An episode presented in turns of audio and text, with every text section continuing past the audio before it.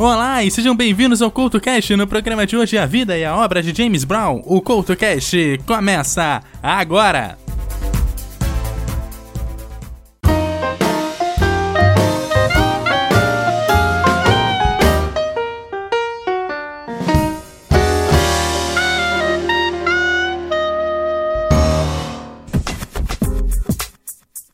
Olá, está começando mais um CultoCast no programa de hoje falando sobre o James Brown, que foi um cantor, compositor, dançarino e produtor musical norte-americano, reconhecido como uma das figuras mais influentes do século XX. Em sua vida, vendeu mais de 100 milhões de álbuns e é reconhecido como um dos maiores artistas de todos os tempos. Como cantor, compositor, dançarino e brand leader, Brown foi uma força fundamental na indústria da música. Deixou sua marca em diversos artistas ao redor do mundo, incluindo o rei do pop, o Michael Jackson influenciando até ritmos da música popular africana, como o Afrobeat, o Juju e o M Balax, e forneceu um modelo do subgênero funk, o Gogo. Brown começou sua carreira profissional em 1956 e fez fama no fim da década de 1950 e no começo da década de 1960, com a força de suas apresentações ao vivo e várias canções de sucesso. Apesar de vários problemas pessoais, continuou fazendo sucesso durante os anos 80. Além do sucesso como músico, Brown também teve presença nas questões políticas dos Estados Unidos durante os anos 60 e 70.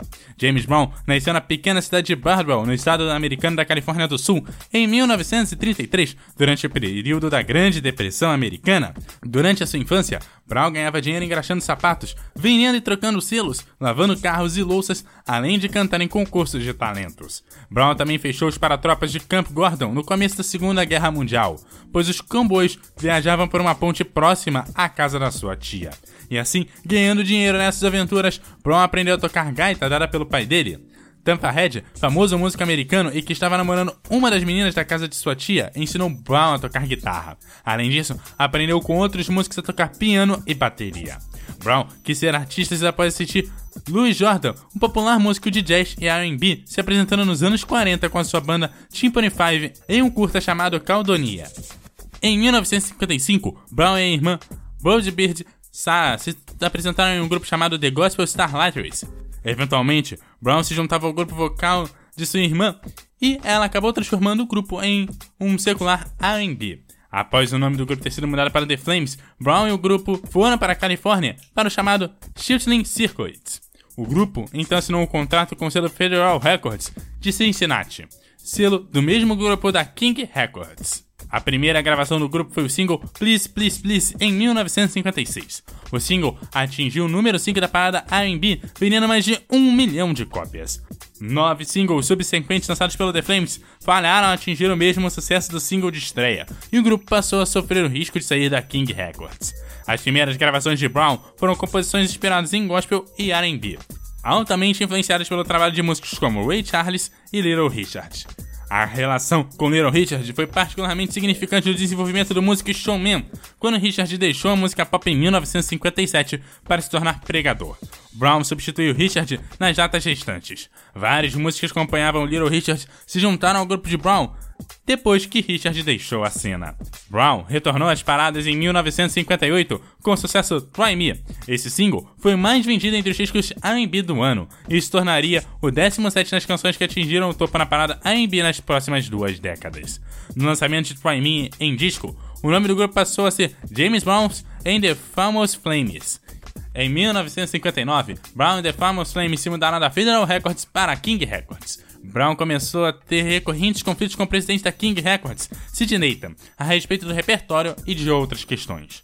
Em um notável acontecimento, Brown gravou o sucesso de 1960 do The Meshes Pantanus na gravadora Dade Records, de propriedade Henry Stone, sob o pseudônimo de Nat Kendrick e The Swans, porque Nathan se recusou a permitir que fosse gravado na King.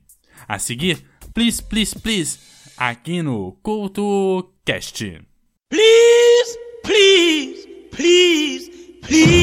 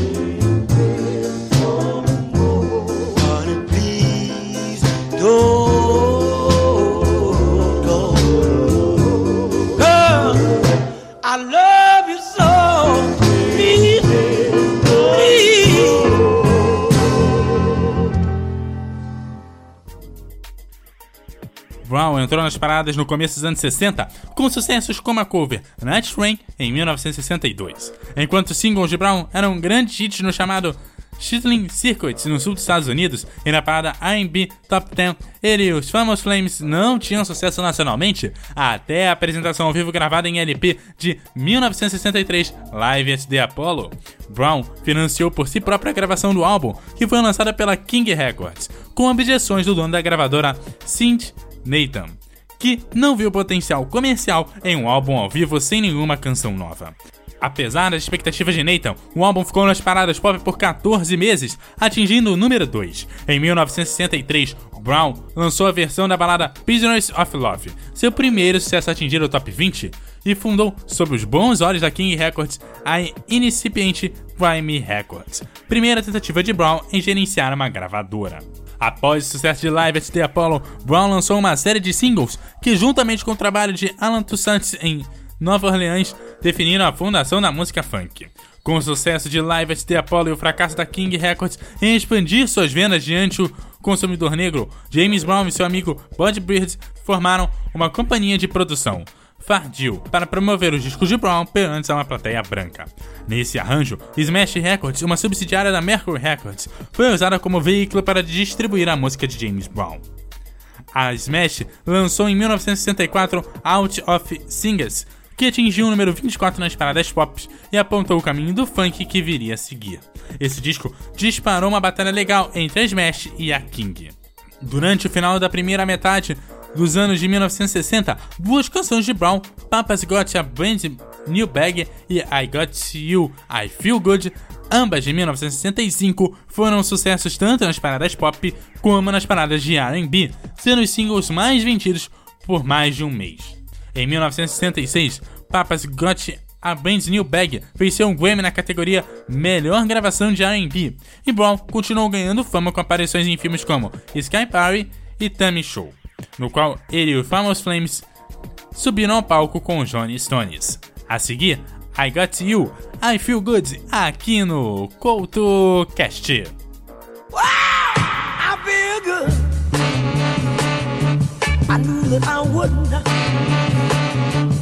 I feel good. I knew that I.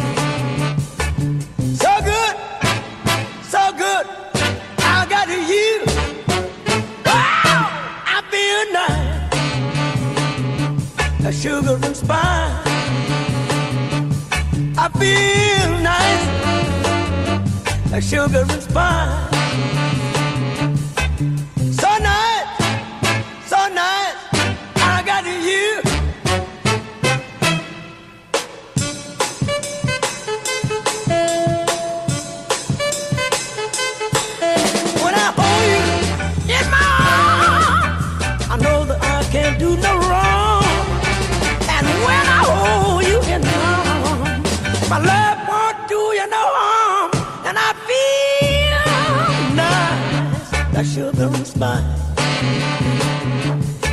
Feel nice, like sugar and spice.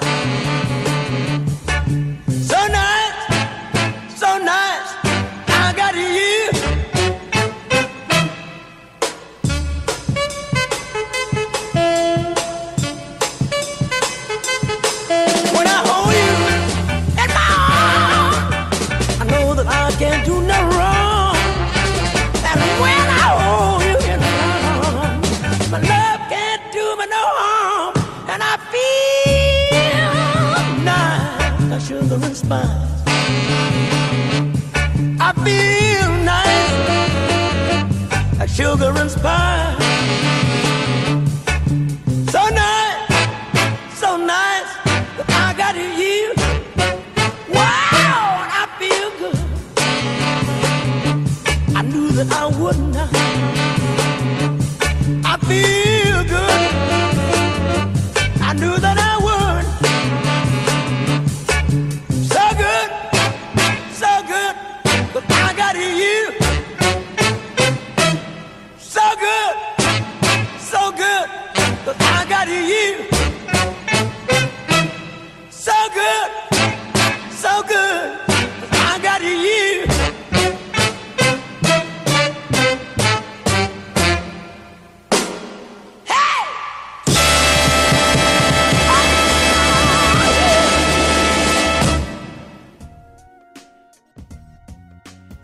Enquanto a década de 1960 chegava ao fim, Brown continuava a refinar o novo idioma do funk. A canção de 1967, que atingiu o número 1 na parada R&B, Cold Switch, algumas vezes foi citada como a primeira canção funk a conter um solo de bateria conhecido como Brown Break.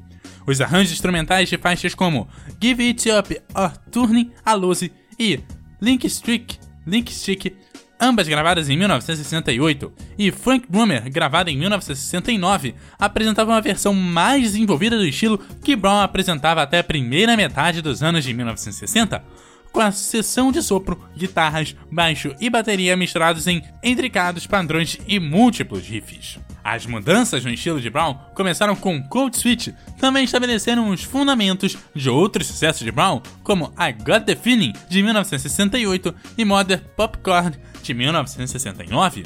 Nessa época, os vocais de Brown frequentemente tomavam a forma de um tipo de declamação rítmica, nem totalmente cantada, nem totalmente falada, e se tornaria uma grande influência nas técnicas de fazer rap das décadas seguintes. Em novembro de 1967, James Brown comprou a estação de rádio WGYW em Connellville por 75 mil dólares, de acordo com a revista Record World de 20 de janeiro de 1968. As letras que identificavam a rádio foram mudadas para WJBE, refletindo suas iniciais. A WJBE começou a operar em 15 de janeiro de 1968, transmitindo R&B. O slogan da estação era WJBE 1430 Round Soul. As gravações de Brown influenciaram artistas de toda a indústria musical, principalmente o Sky Stone, o Charles Wright, o cantor de som Ed Starr, The Temptations, David Ruffin e Dennis Edwards, e também o Michael Jackson, que levou os gritos e a dança de James para o mainstream como líder do The Jacksons 5 da gravadora Motown. Essas mesmas faixas foram mais tarde ressuscitadas por incontáveis músicos de hip hop a partir dos anos 70. Como resultado, James Brown permanece até os dias de hoje como artista mais sampleado da história, com Funk Brummer sendo a peça musical mais sampleada de todos os tempos.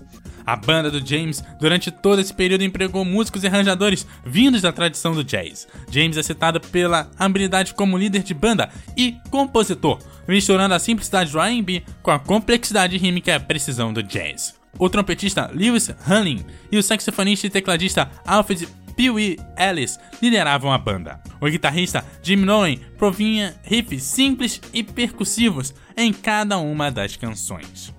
Outros membros da banda de James incluíram seu braço direito, Bud Bird, e os bateristas John Jobo Starks e Melvin Parker. Durante esse período, o império musical de Brown cresceu e expandiu sua influência na cena musical, enquanto o império de Brown crescia seu desejo por independência financeira e musical também cresciam. Brown comprou estações de rádio no final dos anos 60, incluindo a WRDW, em Augusta, na Geórgia, onde ele engraxava sapatos quando criança. Brown também gravou diversas canções com outros músicos, gravou Jet Down to It e Song on Top. Dois álbuns em sua maioria de baladas românticas e jazz, com G. Felix Trio e Lawrence Delson Orchestra, respectivamente. Gravou faixas com Depths, uma banda branca de Cincinnati, incluindo o hit I Can't Stand Myself, When You Touch Me. Também gravou três álbuns de canções natalinas com a sua banda. A seguir, tem mais James Brown aqui no CoutoCast.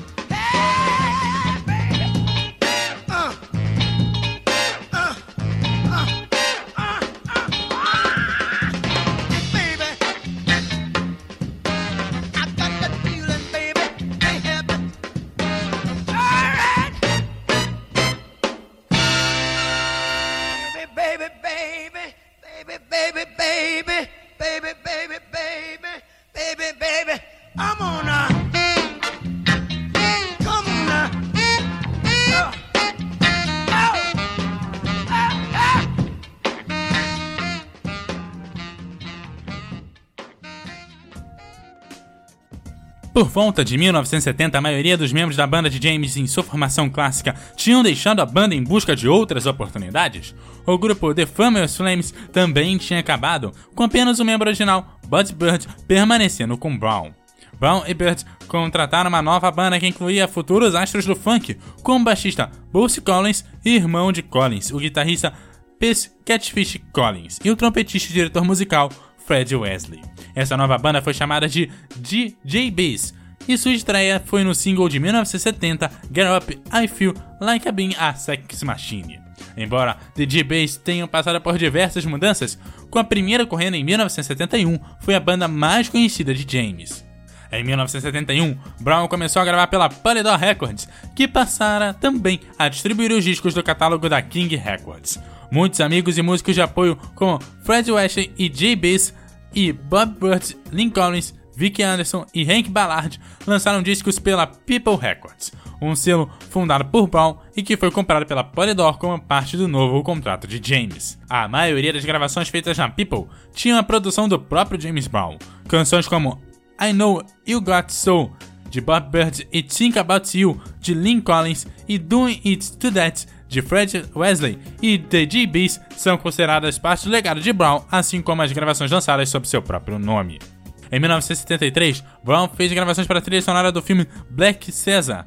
Em 1974, fez a turnê pela África e se apresentou no Zaire como parte da famosa The Rumble in the Jungle, a luta entre Muhammad Ali e George Foreman. Admiradores da música de Brown, incluindo Miles Davis e outros músicos de jazz, começaram a citar Brown como grande influência dos seus próprios estilos. Entretanto, Brown, como outros que eram influenciados por suas canções, também era influenciado por outros. O single de 1976, Hot, I Need to Be Loved, Loved, Loved, Loved, número 31 na parada R&B, emprestou o riff principal da canção Fame de David Bowie, não ao contrário como muitos pensam. As gravações de Brown pela Polydor durante os anos 70 exemplificam as inovações de James nos 20 anos precedentes. Composições como The Playback, Papa Don't Take No Mess, Stones of the Bone e Funny Presidents, People is Bad de 1974 e Get Up Off That Talking de 1976 estão entre as mais notáveis gravações desse período. A seguir, tem mais James Brown aqui no CoutoCast. Fellas, I'm ready to get up and do my thing. I want to get into it, man, you know. Like a like a sex machine, man. Moving, doing it, you know. Can I count it off? One, two, three, four. Get up, get on up, get up, get on up. Stay on the scene, get on up. Like a sex machine, get on up. Get up, get on up, get up, get on up. Stay on the scene, get on up. Like a sex machine, get on up. Get up, get on up. Stay on the scene, get on up. Like a sex machine, get on up. Wait a minute, shake your arm, then use your palm. Stay on the scene, I like a sex machine. You got to have the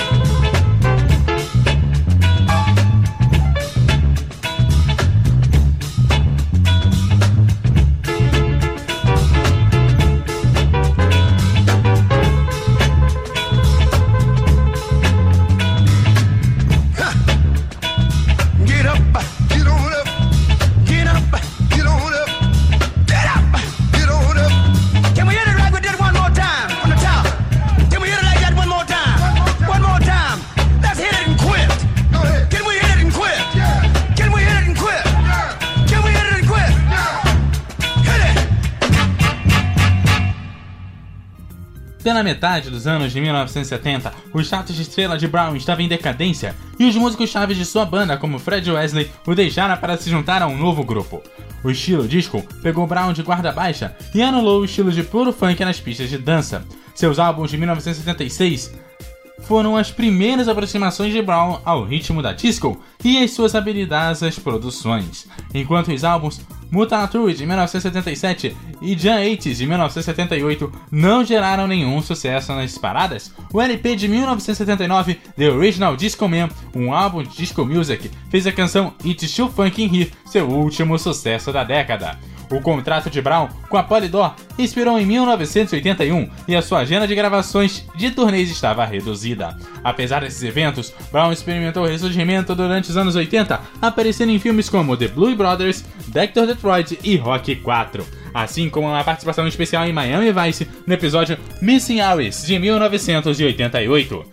Também gravou Gravity, um álbum tão popular quanto lançado pelo Scott Browns, e o single de 1985 Living in America, que fazia parte da trilha sonora do filme Rock 4. Em 1987, Brown venceu o Grammy por melhor vocal masculino de R&B por Living in America. Em 1988, Brown trabalhou com o time de produtores do grupo Full Force no álbum I'm Real, álbum altamente influenciado pelo hip hop e que conseguiu colocar o single Static na posição de número 5 na parada AMP. Enquanto isso, o remix de Give It Up, Opportunity or Lose, originalmente gravado em 1969 e presente na compilação In the Jungle Grove, se tornou tão popular nas pistas de hip hop que um dos fundadores do hip hop, Kurtis Blow, chamou a canção de o hino nacional do hip hop. A seguir, Living in America, aqui no CoutoCast.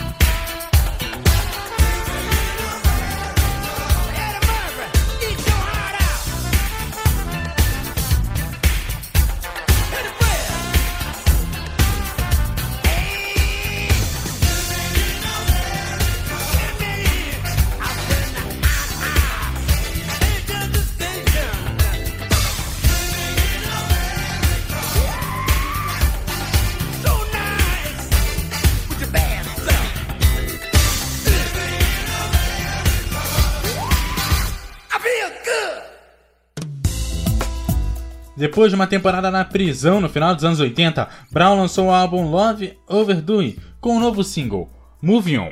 A Polydor também lançou em 1991 um box com quatro CDs chamados Star Time. Quase todos os discos de James foram relançados em CD, sempre com as faixas adicionadas e comentários de especialistas. Em 1991, Brown apareceu no vídeo do MC Hammer Too Late to Quit. Em 1993, James Brown lançou o álbum Universal James, com os singles Can't Get Any Harder, How Long e Georgianina. Em 1995, lançou ao vivo Live in the Apollo 1995, apresentando uma nova faixa de estúdio, Respect Me, que foi lançada como um single naquele mesmo ano. Os últimos LPs de Brown durante esse período foram I'm Back de 1998 e o single Funk on a Roll, e o álbum de 2002 The Next Step, com o single Getting Out School In, ambos produzidos e co-escritos por Derek Monk. Apesar de alguns problemas com a lei, James continuou a se apresentar e a gravar regularmente e fez aparições em programas de televisão, filmes como The Blue Brothers 2000 e eventos esportivos. Em 25 de dezembro de 2006, Brown morreu aproximadamente a 1h45 da manhã de insuficiência cardíaca, resultante de complicações da pneumonia. Estando ao seu lado seu agente, Frank Copsidas, e seu amigo Charles Bobbitt. De acordo com a Bobbitt, Brown proferiu as palavras: Estou indo embora esta noite.